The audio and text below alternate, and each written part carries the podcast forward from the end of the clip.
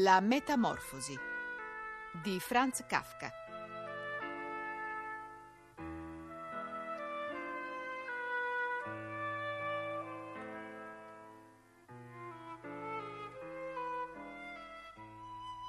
Lettura integrale in dieci puntate diretta da Luigi Durissi. Con Nando Gazzolo. Ottava puntata.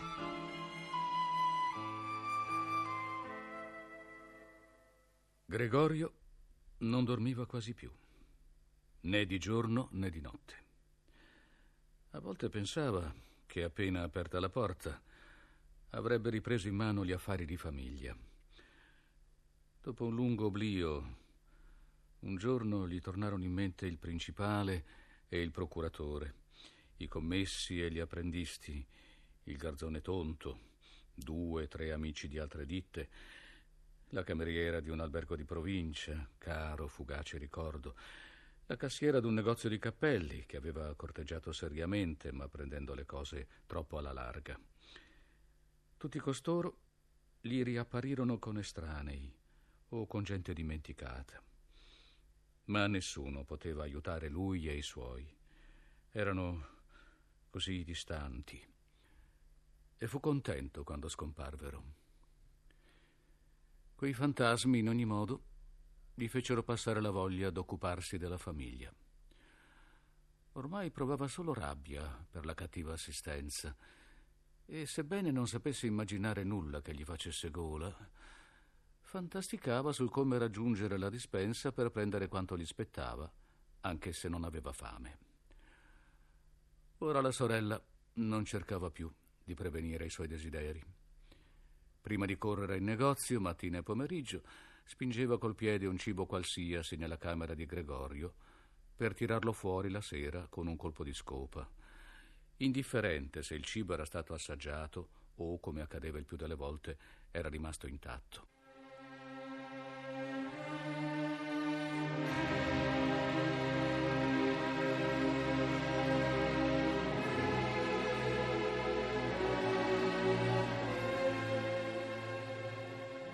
La pulizia della stanza, che avveniva sempre di sera, non avrebbe potuto essere più sbrigativa.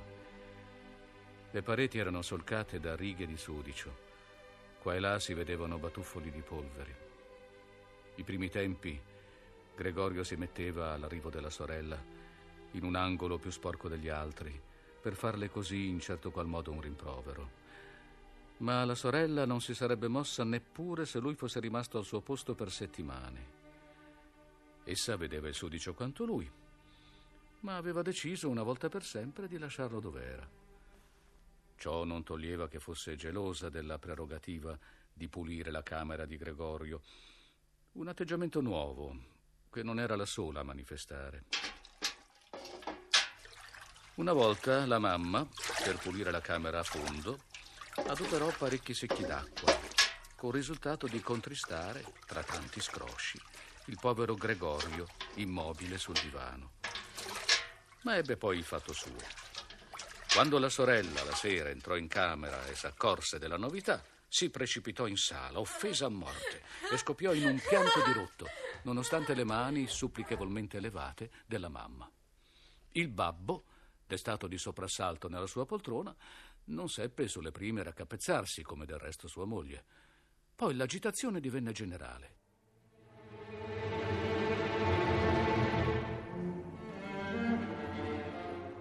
Il signor Sams rimproverava a destra la mamma perché non aveva lasciato alla sorella la pulizia della camera di Gregorio. A sinistra gridava alla sorella che non avrebbe mai più fatto quel lavoro. La mamma cercava di trascinare in camera il marito fuori di sé per l'agitazione, mentre la sorella, scossa da singhiozzi, martellava il tavolo coi suoi piccoli pugni e Gregorio sibilava di rabbia, vedendo che nessuno pensava a chiudere la porta per risparmiargli quella vista e quel chiasso.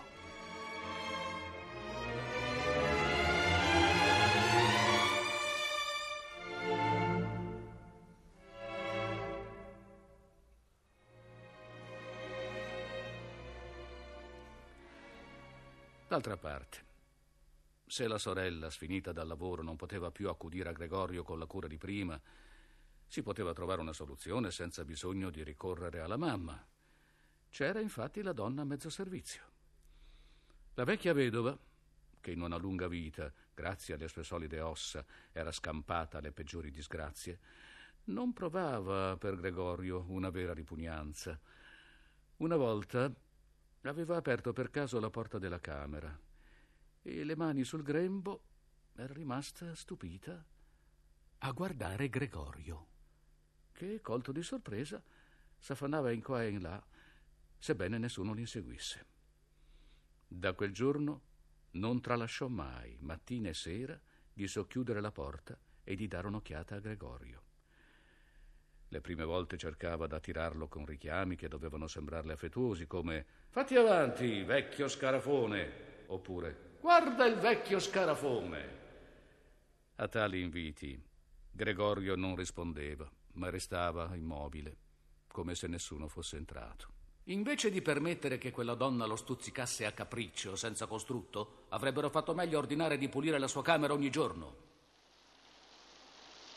Una volta, di mattina presto, mentre una pioggia violenta, forse già un segno della primavera imminente, picchiava contro i vetri, Gregorio, irritato dai discorsi della donna, con la sua andatura goffa e pesante, fece per avventarlesi contro. La vecchia, per nulla impressionata, si limitò ad afferrare una seggiola accanto alla porta. Immobile, teneva la bocca aperta, lasciando intendere che l'avrebbe richiusa solo quando la seggiola si fosse abbattuta sulla schiena di Gregorio. «Allora, non ti fai più avanti?» chiese nel vedere Gregorio battere in ritirata, e posò di nuovo la seggiola nel suo angolo.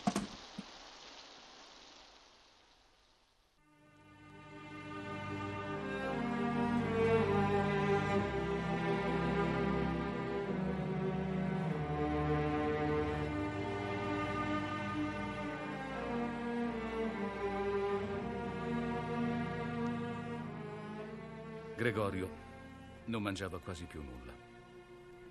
Solo quando si trovava a passare davanti al cibo, tanto per fare, strappava via un boccone che teneva in bocca per ore, sputandolo poi via il più delle volte. In un primo momento pensò che l'inappetenza gli venisse dalla malinconia in cui lo metteva la sua camera, ma presto si adattò ai cambiamenti intervenuti. Avevano preso l'abitudine di buttare da lui tutto quello che non trovava posto altrove, e cioè molta roba, da quando una stanza dell'appartamento era stata affittata a tre pensionanti.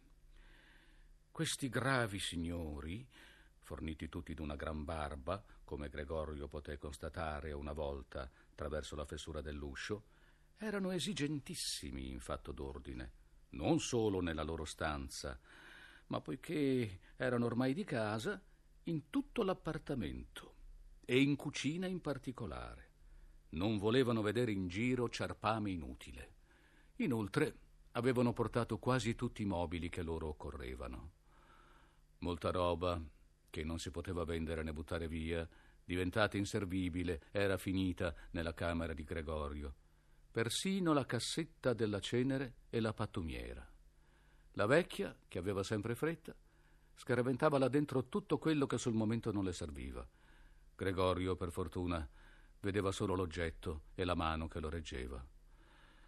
Forse la donna aveva intenzione, una volta o l'altra, di riprendere oppure di buttar via in blocco quella roba, ma intanto tutto restava dove era caduto, a meno che Gregorio non fosse costretto a passare tra quel ciarpame.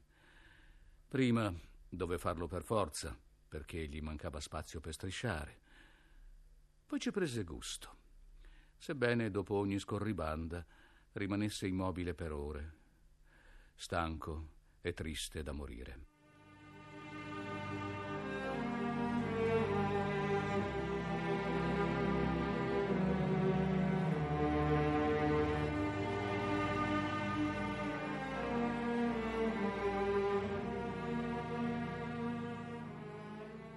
I pensionanti a volte cenavano in casa, nella sala comune.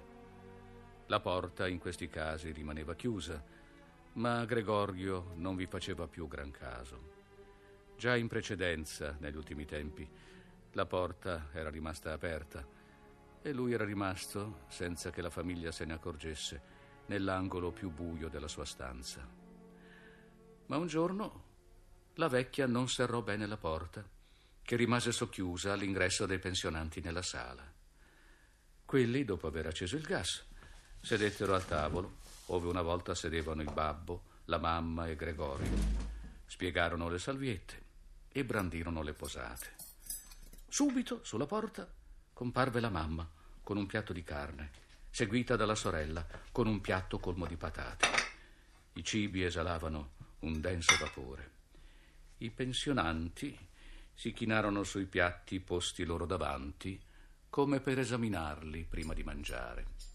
Quello in mezzo, che sembrava il più autorevole, tagliò infatti un pezzetto di carne sul piatto da portata, con l'evidente proposito d'accertarsi se era ben cotta o se non era il caso di rimandarla in cucina. Parve soddisfatto. La mamma e la sorella, rimaste a guardarlo trepidanti, respirarono e ripresero a sorridere.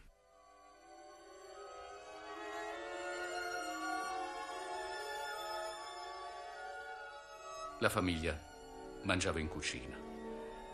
Tuttavia il babbo, prima di passare in cucina, entrò in sala, si inchinò tenendo il berretto in mano e girò intorno al tavolo. I pensionanti si alzarono tutti insieme, mormorando qualche cosa nelle loro barbe. Rimasti soli, mangiarono in un silenzio quasi assoluto. Gregorio trovò strano che al di sopra dei vari rumori emergesse quello dei denti al lavoro, quasi a provargli che per mangiare occorrevano denti e che le più belle mascelle del mondo non sarebbero servite a nulla. Anch'io ho fame, si disse Gregorio inquieto, ma non di quella roba. Come si nutrono quei pensionanti mentre io sto crepando? La stessa sera, Gregorio non ricordava d'averlo mai sentito, arrivò dalla cucina il suono del violino. I pensionanti avevano finito la cena. Quello di mezzo aveva tirato fuori un giornale, dando agli altri un foglio per ciascuno. Leggevano e fumavano, appoggiati agli schienali.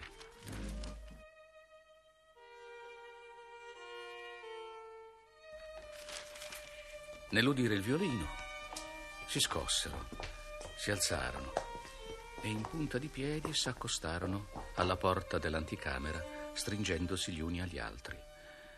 Dalla cucina dovettero averli sentiti, perché il babbo gridò: «Disturba la musica? Possiamo smettere subito».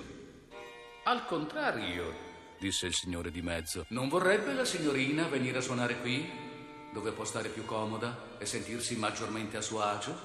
«Prego, prego», esclamò il babbo, come se fosse lui a suonare. I signori ripresero i loro posti e aspettarono. Arrivò il babbo con il leggio, seguito dalla mamma con la musica e dalla sorella con il violino. La sorella cominciò, tranquilla, a preparare ogni cosa. I genitori, che non avevano mai affittato stanze e perciò esageravano in gentilezza verso gli ospiti, non osarono neppure sedersi sulle loro poltrone. Il padre s'appoggiò alla porta, la mano destra infilata tra due bottoni della giacca. La mamma, cui uno dei signori aveva offerto da sedere, rimase in un angolo, perché le mancò il coraggio di spostare la poltrona. La sorella cominciò a suonare.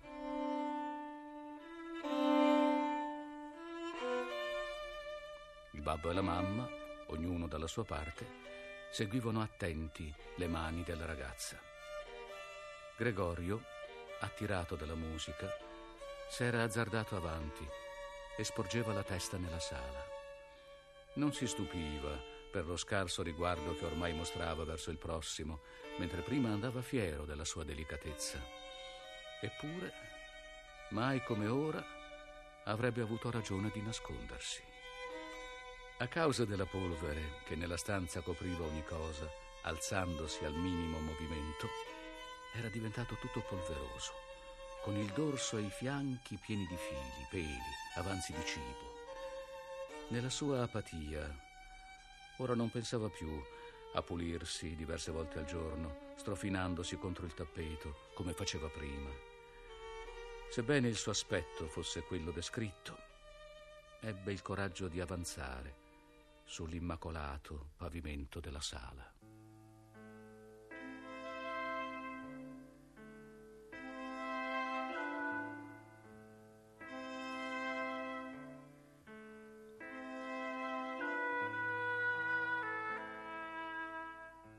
Abbiamo trasmesso La Metamorfosi di Franz Kafka.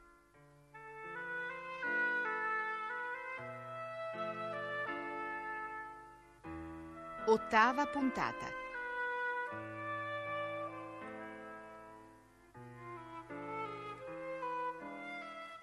Traduzione di Giorgio Zampa. Lettura di Nando Gazzolo. Realizzazione tecnica di Pino Incardona. Regia di Luigi Durissi. Scelte musicali di Lorenzo Chiera.